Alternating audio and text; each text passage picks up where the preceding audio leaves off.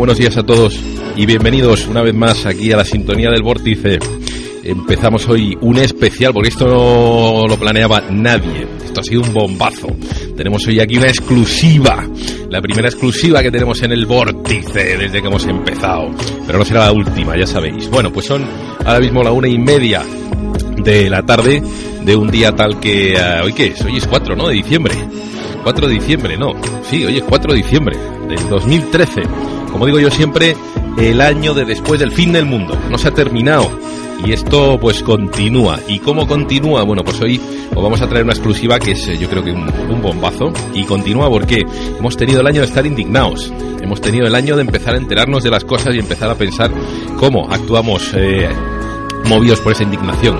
Y llega el 2013, que va a ser el año en el cual pues eh, ya no solamente estamos indignados, sino que vamos a actuar, vamos a empezar a hacer cosas.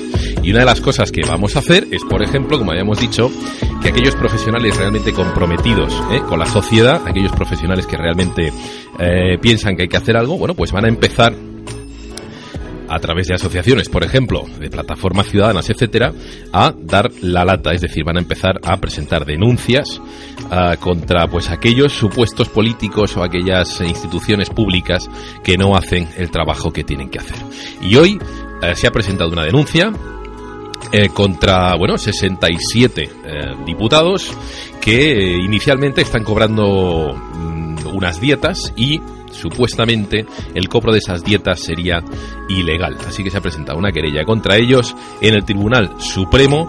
La ha presentado una asociación de personas que está trabajando ahora mismo en España como los que más para empezar a cambiar las cosas. Y, uh, en fin, pues se han venido conmigo hoy. He estado yo con ellos, les he visto y se han venido conmigo hoy aquí al estudio para presentaros, para deciros exactamente esa querella, uh, cómo va, cómo va a ir y uh, qué es lo que hemos hecho. Nos falta uno, nos falta Miguel Ángel Jiménez, que no entra, que parece que no entra, pero da lo mismo.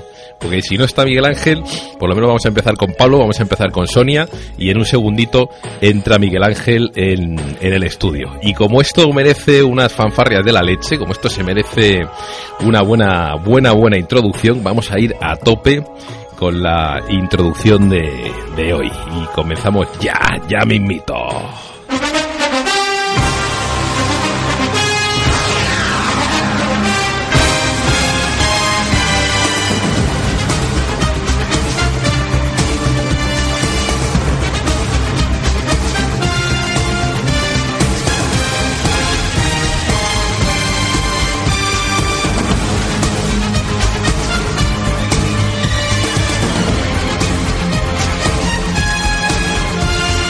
Bueno, pues ya estamos aquí, ya estamos aquí de vuelta otra vez. Estamos de vuelta con estos chicos de DRI, DRAI, DRI, Democracia Real Ya, como quieras llamarle tú. Están aquí con nosotros, tenemos a dos ahora mismo en el estudio y Miguel Ángel Jiménez que vuelve ya en un momentito que le han llamado, que tenía una, una llamada porque hoy la han liado parda, vamos a decirlo así, realmente la han liado parda, que es lo que tendríamos que hacer todos, todos los días, liar la parda y quejarnos ya, pasar ya de, de, de bueno, pues eso, empezar ya a pasar a la acción. Así que como ellos han pasado a la acción, os voy a presentar primero a Sonia y os voy a presentar a Pablo, que si no me equivoco yo con los micrófonos que he abierto, deberían de estar ya. Si os acercáis los micrófonos a la boca, más o menos aquí una distancia de un palmillo nomás, pues me saludáis. Muy buenas, Sonia, ¿qué tal? Buenos días, ¿estás ahí?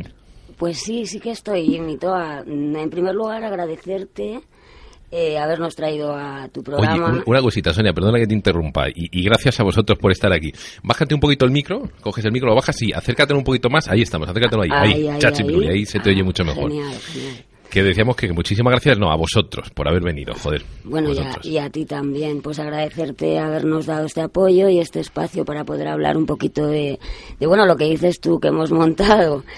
Y, y, sí, la verdad es que sí, la hemos montado. Ya, ya nos apetecía y ya, ya estábamos viendo que la ciudadanía se merecía una cosa así. Ajá, ajá. Bueno, y con nosotros también está Pablo, que también es miembro de, de, de DRI, ahora me dirás tú exactamente cómo se dice, ¿eh? Y que muy buenas, Pablo, muchísimas gracias por estar con nosotros aquí. Muchas gracias a ti, muy buenas tardes. Oye, lo mismo, subir un poco el micrófono, sube un poquitito el micrófono para allá, ahí estamos, y acércatelo bien ahí para que se oiga, para que salga bien la señal. Que, bueno, muchísimas gracias por estar aquí. ¿Cómo se dice? DRI, DRAI, Democracia Real Ya, ¿cómo se dice? Hombre, realmente sería DRI, eh, Democracia Real Ya, es el acrónimo, pero la gente tiende, le suena la palabra inglesa, se suele, hay quien dice DRAI, bueno. Bueno, pues lo que sea. La cosa es que quede ahí claro y que quede clarísimo que, eh, bueno, pues un grupo de ciudadanos, de gente normal, profesionales, que abarca de todo, desde estudiantes, gente que trabaja ya, gente que, que, que, que, es, DRI, cuéntame tú que llevas ahí bastante tiempo, ¿no? Que llevas desde el principio con la asociación. Cuéntame un poquito qué es exactamente Democracia Real Ya. Bueno, Democracia Real Ya es una asociación, eh, ante todo es un, ¿cómo decirlo? Quizás es un aglutinador de colectivos políticos. Ajá. Eh, la intención eh, era pasar, porque Democracia Real ya se suele asociar al 15M en sus momentos que eran protestas sociales, pero claro, de alguna manera había que pasar a, lo que es la esfera de las decisiones políticas, porque claro, protestar está bien, que se vea que la gente está indignada y está harta, está, es perfecto, pero de alguna manera hay que canalizarlo. Claro. Entonces, la asociación, eh, su, su, función principal es intentar conseguir precisamente lograr estos cambios, de alguna manera efectiva. Ajá. Oye, ¿y qué gente compone la asociación? Porque evidentemente, o sea, vamos a salir en este programa que se emite en streaming, ahora mismo estamos en directo, luego lo colgamos en un podcast, en un MP3, la gente lo va a oír en internet, pero ¿y si, por ejemplo, conseguimos eh, que una señora, pues imagínate, una jubilada mm, que ha oído hablar del 15M Em, empieza a escuchar la, entrevista, eh, ¿qué, va a pensar qué imagen se lleva de DRI? Es decir, ¿qué gente compone, por ejemplo, Democracia Real ya? ¿Qué tipo de gente es? ¿Tienes que tener una edad? ¿No tienes que tenerla? ¿Tienes que estar trabajando? No. ¿Que ¿A quién aglutina? Me has dicho, aglutina mm, opciones o gente que quiere presentar opciones políticas, dar una opción política, ¿has dicho o no?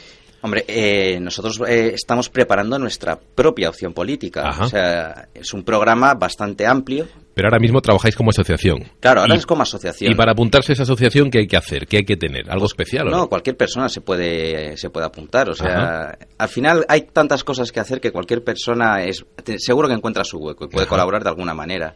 Genial. Eh, de edades, nada. O sea, es que, como te digo, todo el mundo puede participar. Así que simplemente o desde internet o escribiéndonos por correo postal se pueden poner en contacto con nosotros y pueden participar sin ningún problema. Principalmente tenéis páginas. Eh, eh, bueno, en, un montón de ciudades, ¿no? Capitales de provincia, tenéis ahora mismo grupos, ¿no? Estáis, estáis, hay grupos que, bueno, que actúan, que hacen, que llevan a cabo eh, actividades y acciones y tal. Y, para ponerse en contacto con ellos, ¿qué sería? ¿Mirar a través de Internet? ¿Dónde sí, están? básicamente. La página web está de alguna forma centralizada toda la información. Y, nuestros compañeros que se dedican a organizar todo esto ya se pondrían en contacto con la persona y con también el representante de, nosotros lo llamamos nodo a cada grupo local. Ajá y la persona correspondiente pues para que directamente vean dónde pueden participar, si prefieren acción de calle, si prefieren trabajar en algo más técnico, lo que sea. Ajá. Oye, Sonia, de vuelta a ti. Tú que llevas también con la asociación tiempo, eh, te dedicas a, bueno, eh, eh, tú te pusiste en contacto con nosotros, yo estoy hablando contigo mucho al principio. ¿Tú cómo te metiste en esto de democracia real ya?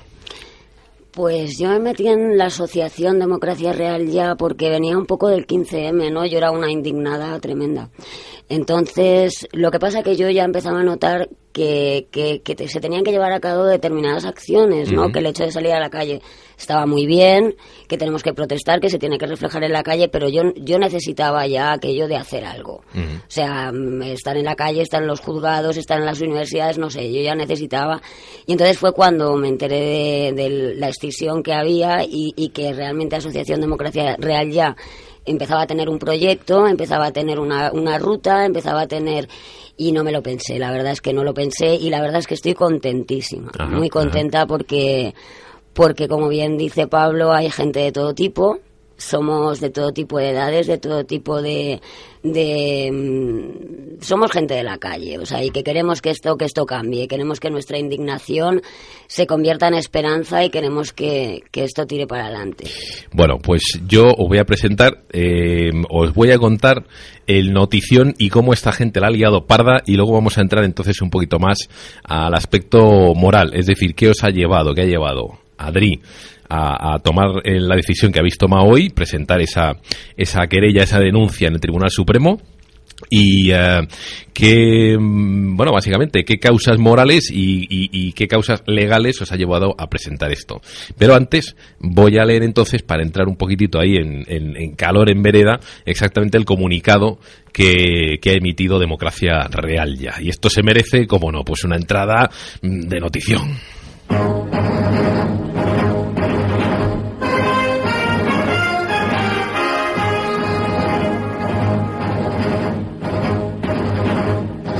Bueno, pues bienvenidos a nuestros estudios. Desde nuestros estudios del Vórtice en Madrid tenemos un comunicado especial. Bueno, pues ese comunicado especial, ¿cuál es?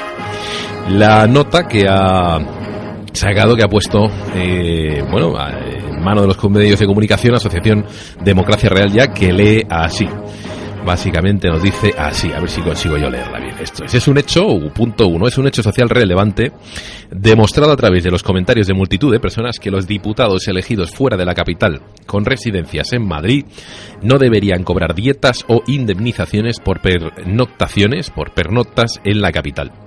En concreto, la cantidad de 1.823 o 1.823,86 euros. En épocas de recortes y ajustes de cinturón de casi toda la población española, no es de recibo el cobro de estas cantidades. Ellos contestaron que sí que deberían percibirlas porque hacen su trabajo de diputado también en las provincias.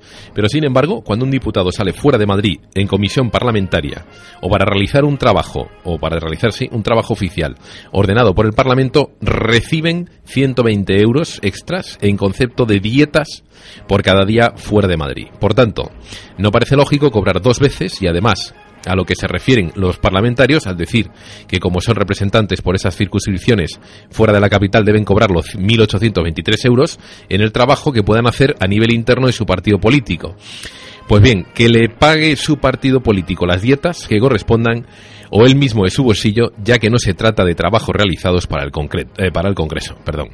Y en su punto 2, o en ese punto 2 de esta, esta declaración, eh, o de esta eh, bueno de este comunicado decía así en su día Democracia Real ya mediante un escrito de petición parlamentaria eh, mediante un escrito de petición parlamentaria que cesaran o pidió que cesaran de cobrar los importes estos diputados pidió que, que cesaran de cobrar estos importes que no les corresponden o que no les correspondían por tener domicilios en Madrid eh, y ah, los diputados y el Congreso, desde luego, no ha respondido. Dice, además, estos importes se han introducido nuevamente en la ley de presupuestos del 2013, o sea que no se ha tomado en cuenta para nada eh, el comunicado que se mandó anteriormente, y queremos que se devuelva el dinero por parte de Democracia Real ya, el dinero que no les corresponde y que ah, este, el no devolver ese dinero, es el motivo principal de la querella. O sea que bueno, yo veo aquí dos cosas básicamente, o veo dos cosas claras. Una es la base moral para presentar esta querella, que se resume en dos palabras. Una sería austeridad y la otra es honestidad.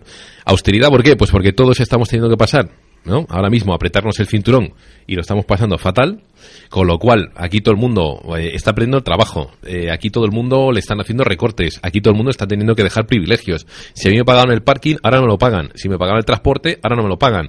Si me pagaba una dieta, la empresa ahora decide que me quite la dieta y ah, bueno austeridad y honestidad porque si yo tendré que cobrar no por lo que por el trabajo que hago y si estoy intentando dar un ejemplo a la sociedad pues el primero que tiene que empezar con el ejemplo tengo que ser yo. O sea que si soy diputado tendré que empezar a quitarme las cosas.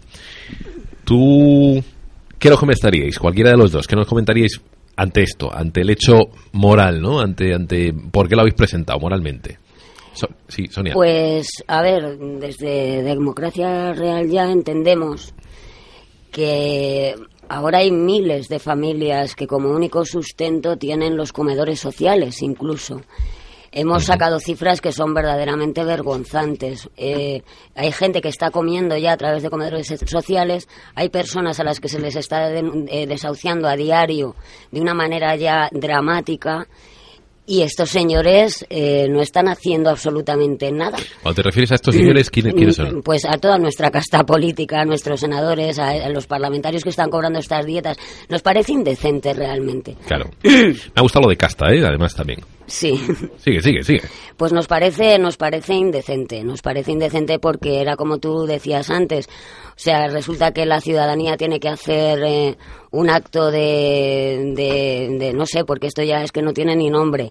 Eh, tenemos que hacer, ser austeros, tenemos que apretarnos el cinturón para estar rescatando a la banca constantemente y resulta que estos señores son incapaces de decir, bueno, pues miren, vamos a hacer nosotros eh, vamos, vamos a hacer nosotros, vamos a ser ejemplo para la ciudadanía y vamos a, vamos a, no, queremos cobrar estos 1.800 euros en dietas, porque además la mayoría de ellos tienen vivienda en España, o sea, en, Madrid y viven en Madrid. Y ya esto es que es tan insultante que ya dijimos, pues venga, para adelante. Claro. Oye, y eh, ahí vamos a ejemplo. Es decir, moralmente estamos hablando de que hay que dar un ejemplo, leñe. Y ese ejemplo, el primero es el de, el de ser honestos y luego el de ser austeros. ¿Tú, tú qué nos cuentas, Pablo? Personalmente, el tema de la austeridad, eh, en una época como la que estamos ahora, que es verdad que tenemos una cantidad ingente de deuda privada, sobre todo, que es verdad que falta dinero, al Estado le cuesta recaudarles, los costes de financiación son extremos, lo que no parece que tenga mucho sentido eh, es que la clase política decida no renunciar a absolutamente ningún privilegio.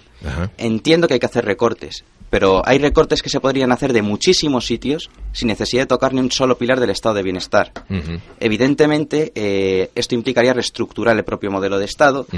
Cosas que al final los perjudicados serían la clase política.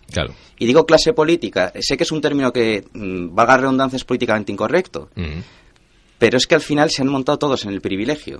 Parece que hay una realidad aparte. No se están dando cuenta de que cuando no hay gente, como decía mi compañera Sonia, hay gente que no tiene ni para comer. Hay gente que antes de tener una vida normal ha tenido que cerrar sus negocios, perder sus casas. ¿Cómo es posible que ellos estén cobrando con dinero público del Estado? Estén cobrando Mm, dietas de alojamientos teniendo una o varias propiedades en la capital. Claro. Y es lo que denunciamos en la lista.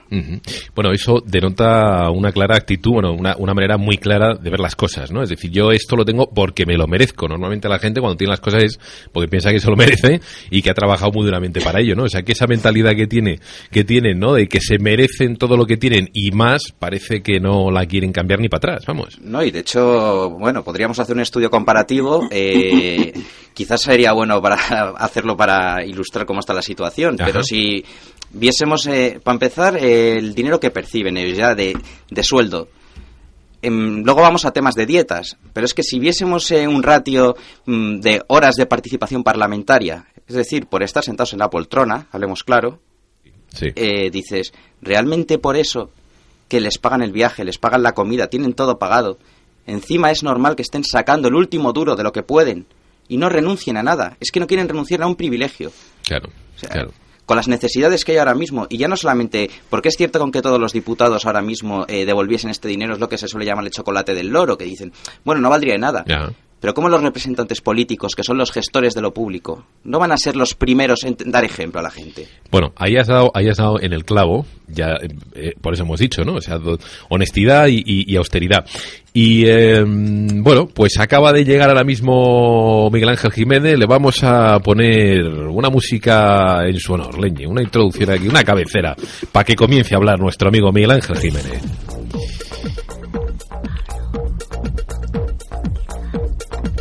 Esta cabecera, con mucha marchita, ¿eh? como veis, bueno, es de la cabecera internacional de la BBC. Está saliendo en la BBC, señores, están ustedes en la BBC. Esto lo vamos a mandar luego a la BBC, por supuesto, porque se merece, se merece el toque internacional de la BBC. Bueno, pues en esta cuenta atrás de la BBC, luego empiezan la cabecera, luego empiezan ellos con la cabecera de los grandes titulares, que es lo que tenemos aquí hoy, un super mega gran titular. Y uh, una de las personas que ha presentado, otra de las personas que ha presentado esta querella, ¿eh? es Miguel Ángel Jiménez que, eh, bueno, pues eh, esta mañana ha ido al Tribunal Supremo. Esto lo han grabado la mayoría de las televisiones en medios de comunicación aquí desplazados en Madrid o que hay en Madrid. Ha estado Antena 3, ha estado La Sexta, ha estado la agencia F, hemos tenido la televisión española. En fin, esto ha sido un bombazo y me imagino, me imagino que su repercusión va a tener. Pero antes de entrar con la repercusión,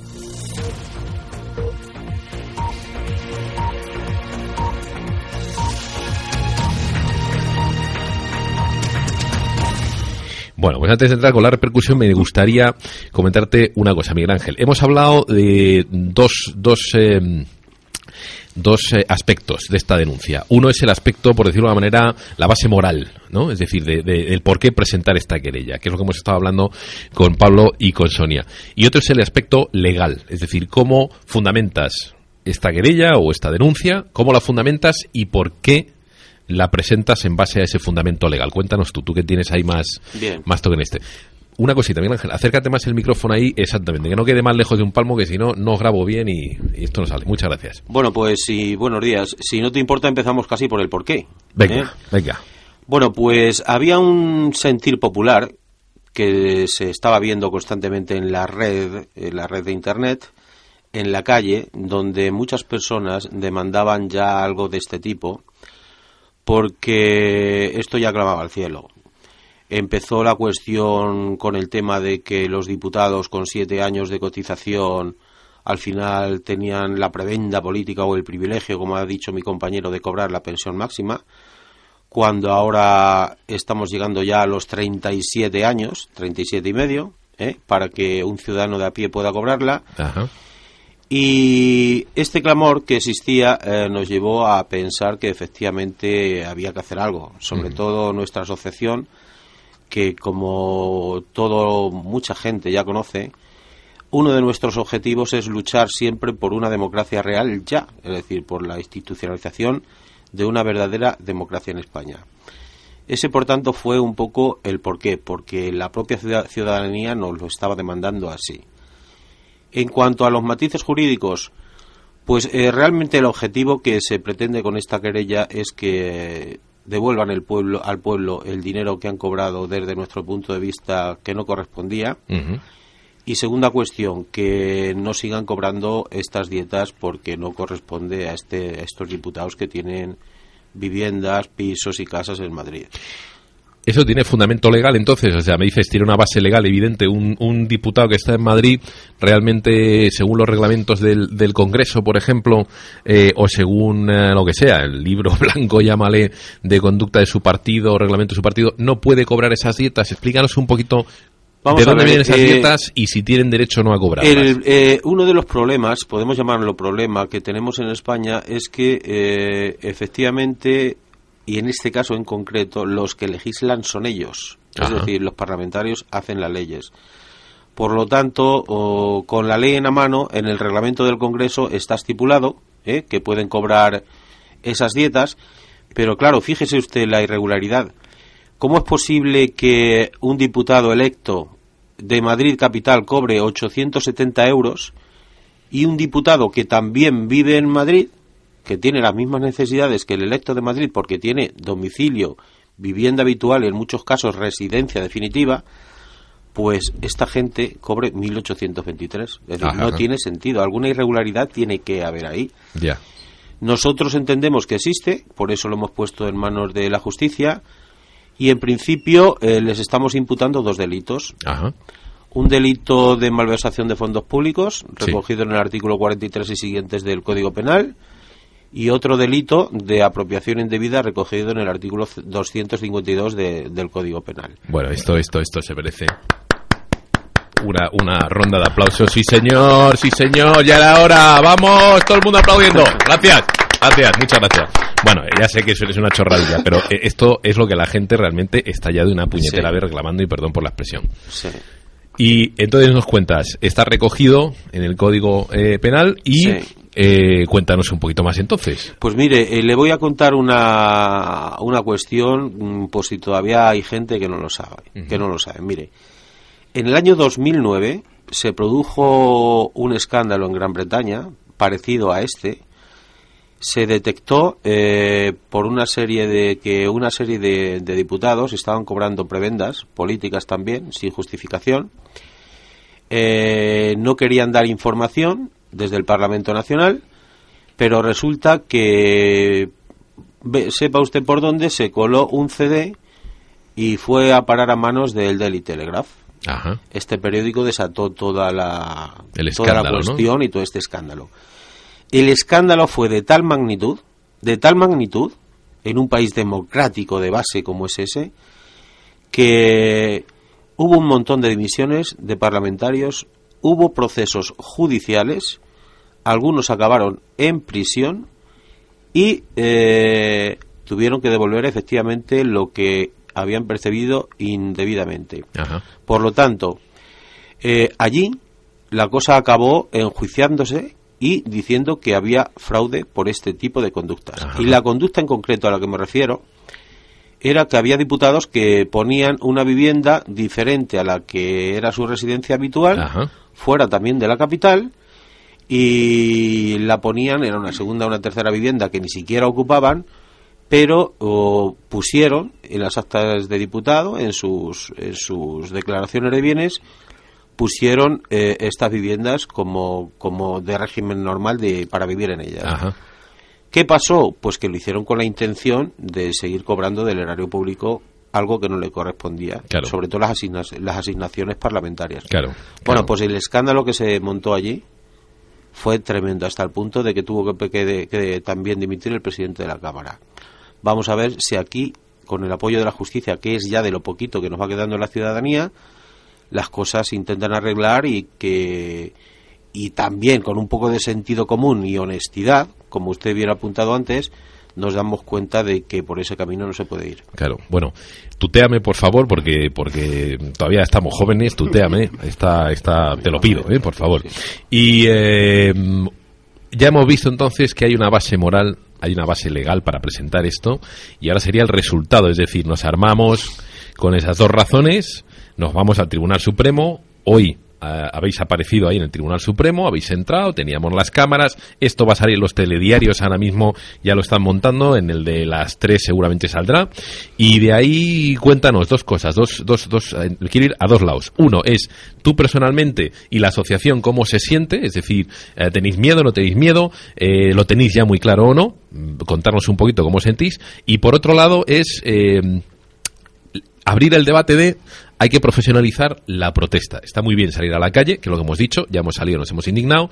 Está muy bien enterarte de las cosas, casi todo el mundo ya se ha enterado en, en- a través de, de, bueno, de internet, el que quiere ha visto documentales, el que quiere se ha informado y el que quiere ha leído pues, pues, pues comunicados como este de Democracia Real ya.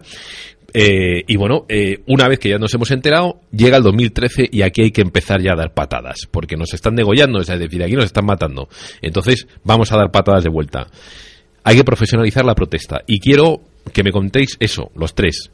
Uno, ¿cómo veis el hecho de profesionalizar esa protesta? ¿Creéis que es la solución real? El ejemplo lo estáis dando. Y dos, ¿cómo os sentís vosotros a nivel personal? Adelante, el que quiera, porque tengo los tres micrófonos abiertos. Pablo, Miguel Ángel o Sonia. Sonia, por ser chica, te damos la, la entrada. Venga, va. Pues mito a miedo no. Miedo no, tenemos un poco de, de excitación, ¿no? De expectativa de, de a ver qué pasa. Esperamos que si esto progresa, pues que haya más colectivos que se puedan unir a, a la querella.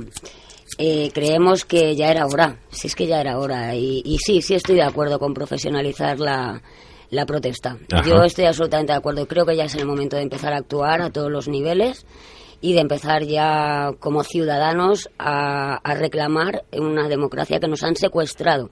Claro, que consideramos claro, claro. que está secuestrada. Mm, Consideramos que los políticos están están bueno pues piensan que España es su empresa privada o su propio cortijo Ajá, y queremos que esto acabe por supuesto claro.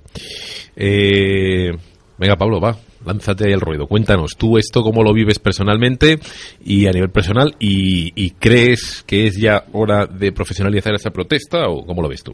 Sí, efectivamente. Bueno, esto es un comienzo. Quiero Claro. decir que la, la querella parece. Pues sí, es sonada hoy porque es un. Evidentemente, hacía tiempo que nadie se atrevía a plantar cara por algún medio más o menos legal. Ajá, Pero yo tengo claro una cosa, y es que esto es, el, esto es simplemente el comienzo. claro. No vamos a parar, o sea, es inaceptable que se, siga, que se sigan manteniendo los privilegios y los políticos lo tienen que tener muy claro. Eh, si ellos no ven que su propio modelo de sistema se está desmoronando, están contribuyendo a ello, y lejos de querer eh, afrontar la situación, tomar soluciones reales, intentar de- devolver a la ciudadanía la democracia y plantar soluciones que realmente eh, permitan por lo menos que podamos superar la crisis de una manera mínimamente decente. Si son incapaces de hacerlo y van a seguir encerrados en su chiringuito que se han montado, que tengan claro que no vamos a parar. Claro. Y por profesionalización vamos a utilizar todas las vías posibles. Y digo todas, hasta que cambian ellos o les cambiamos, es que no hay otra. Claro, efectivamente. Miguel Ángel, ¿cómo lo ves? Pues en un momento, como apuntábamos antes de recortes, donde todo el mundo se está apretando el cinturón, eh, el sector privado ha hecho un ajuste tremendo. Eh, los políticos, la verdad es que no han dado nada de ejemplo para que la ciudadanía les pueda seguir. Ajá. Es decir, tú puedes argumentar que los recortes son mejores, son peores, pero claro, si tú no te aplicas el mismo cuento que estás soltando, pues difícilmente te va a seguir la ciudadanía. Mm. Por otra parte, yo creo que a estas alturas eh, todo el pueblo español sabe ya que los políticos están gobernando para sí mismos y no están cumpliendo con el mandato constitucional de que la soberanía reside en el pueblo, que no tienen que olvidar bajo ningún concepto que han sido elegidos por la ciudadanía para servir a esta y para hacer política para esta. Claro. claro. Por eso nosotros y mucha gente ya eh, les llamamos casta, porque realmente eh, lo que están haciendo es formar una especie de clase social al margen de del resto de España y sobre todo con una visión política siempre eh, de índole cortoplacista. Es decir, la diferencia entre un político y un estadista es, es, es la siguiente. Un político gobierna siempre con un interés cortoplacista, mientras que un estadista gobierna y gobernará siempre pensando en las generaciones futuras. Es decir, con un con un eh, con un eh, eh, con una cuestión mucho más amplia de gobierno, pensando en los demás y en lo que va a venir. Aquí difícilmente se ve eso, Sí. ni aquí ni en gran parte del mundo, desde Claro, luego. pero eso no se ve además ya desde, desde la época de la transición, o sea, ya mismamente la transición ya se vio que hubo una serie de gente, eh, bueno, que decidió darle al pueblo su constitución, sus instituciones públicas y su ¿no? organigrama, montarlo de una manera, porque el pueblo no era lo suficientemente maduro, se decía, ¿no? como para aceptar esto, y parece que no terminamos nunca, no concluimos nunca esa transición y no empezamos realmente ya esa nueva andadura, ¿no? Con lo de la profesionalización, eh, comentaros que, bueno, evidentemente no son los únicos, pero por ejemplo, el Sindicato Unificado de Policía ha hecho ya bastantes denuncias y está haciendo bastantes cosas para, bueno, pues para, para, para concienciar a la ciudadanía y para darles, ¿no? Presentar una, una, no una posición, pero sí, ¿no? Un, un espejo, ¿no? Una contra, contra- contraponer, un contrapeso a lo que está haciendo, eh, lo que están haciendo los políticos. Tenemos a jueces por la democracia que también lo están haciendo. Parece ser que hay declaraciones dentro ¿no? de la judicatura también hablando de que bueno eh, ya hemos llegado a un límite no va a haber gente que va a empezar a tomar medidas. Eh, parece que se está cambiando en las negociaciones de cole- de, de, convenios colectivos no hay muchos jueces ya esa audiencia nacional está empezando a bueno a no dar tanto la razón a, bueno pues eh, eh, a esta política de los gobiernos no de tirar a la gente a la calle Hablando un poquito de mm, los comienzos, ¿no? De lo que habría que variar y con eso enlazamos con el futuro. Empezasteis, como tú bien nos has dicho, Pablo, porque esto, esto es, como decimos nosotros, el chocolate del loro. Pero detrás de esto hay, hay una ambición más grande, que es el cambio real, tenéis eh, el concepto, ¿no? O sea, queréis concienciar a la gente de que tiene que haber un cambio real en las instituciones y en la forma de gobierno de este país. ¿Qué os gustaría ver, por ejemplo, de esos cambios? Eh, vamos a ver, lo primero que hay que decir es que eh, la degeneración en este país es tal que, como todos ustedes saben, por ejemplo, entre ayer y antes de ayer se han quemado dos personas vivas en Málaga, ¿eh? en plena calle. Se han tirado ya no sé cuántas personas se han suicidado tirándose por la ventana. Y mientras tanto, eso no ha hecho conciencia ni mella en la clase política de España. No ha hecho Mella, desde luego. No, no, Desde no, luego. no ha hecho mella porque aún pasando estas cosas han seguido inyectando dinero público a los bancos, muchos de ellos están quebrados, han seguido recortando drásticamente la educación y la sanidad, cuando simplemente con el dinero inyectado a Bankia todo hubiera estado conforme estaba hasta este momento. Entonces eso denota una separación real entre ciudadanos y eh, políticos. Ajá. Y eso hay que combatirlo, hemos- hay que combatirlo democráticamente, siempre mediante el empleo de lucha no violenta, etcétera, etcétera. Pero no olvide usted que ahora mismo eh, la última encuesta del CIS puso como tercer problema, después del tema económico y después del paro, el tercer problema era los políticos españoles. Efectivamente. Es decir, ocupa el mismo lugar que hace un tiempo ocupaba de cara a, los- a la problemática que, que, se- que inspiraba al pueblo español la ETA. Es decir, tenemos esa cuestión ya. Por lo tanto, la gente es fundamental que acabe de concienciarse. eh, que vea lo que, lo que realmente está pasando en este país y que reaccionemos y luchemos de alguna manera. Porque si no va a ocurrir lo siguiente. Es muy simple. Si no, nos toca tener un futuro bastante incierto, un futuro bastante sometido y un futuro, en definitiva, sin esperanzas. Oye, eh, me acaban de decir que tenemos que cortar porque tienen que, que tiene que venir otra gente. Entonces, bueno, como esto lo hemos sacado de, bueno, nos ha salido así de repente, lo que voy a hacer es agradeceros otra vez que hayáis eh, venido, porque nos vamos a tener que ir ya, vamos, esto ha sido relámpago total, bueno, no pasa nada. Pero lo que sí que os voy a pedir, eh, lo que sí que os voy a pedir, porque sé que me lo vais a conceder, es un deseo y es el deseo de que volváis aquí a la radio, ¿no? Por supuesto. Esta es la, la sintonía que suelo poner cuando nos vamos. Sí. Pero oh, tenéis que volver, vais a volver aquí, ¿no? Pablo Sí, dice que sí. sí, sí. Vale, vale. Los vale, vale. también. Volvemos, volvemos. Volvemos. Miguel Ángel. También, también. Vais a volver. Bueno, oye, pues muchísimas gracias por la labor que estáis haciendo, muchísimas gracias por esa querella hoy. Es el chocolate del oro, pero no es lo único, esto va a ir a más y va a ir subiendo. Y muchísimas gracias por ese compromiso de que vais a volver aquí a, a la radio. Os tomamos la palabra, ¿eh? Gracias, gracias a ti, Mito. Gracias. Venga, Muchas pues, gracias. Muy buenas tardes y muchísimas gracias. Bueno, y a vosotros que habéis estado ahí escuchando, pues muchísimas gracias por estar escuchando. La verdad que, bueno, ha subido casi esto a 70 personas hoy escuchando en directo. Lo vamos eh, a colgar tal cual está ahora mismo la grabación, o sea que no va a haber ningún cambio de nada. Y lo subimos al podcast. Aquellos que habéis escuchado el programa, ir pasando la bola, porque esto va a más. ¿eh? Y ya lo comenté ayer en el primer programa que tuvimos, que esto va a ir a más porque va a ir a más a nivel personal, pero además también a nivel asociaciones, plataformas ciudadanas, partidos políticos. Esto va a mucho más y que se agarren los que están ahora mismo ahí arriba en la poltrona, porque venimos, viene una oleada jodida, por decirlo de alguna manera, fuerte ¿eh? y además con dirección y con intención. Así que nada, que ánimo, que esto no va a acabar así, que presentamos ya batalla y que muchísimas gracias de nuevo por escuchar el vórtice, pasar este podcast por favor a mucha gente que va a animar a muchísima gente. Arriba que que esto va más. Buenas tardes a todos, un abrazo.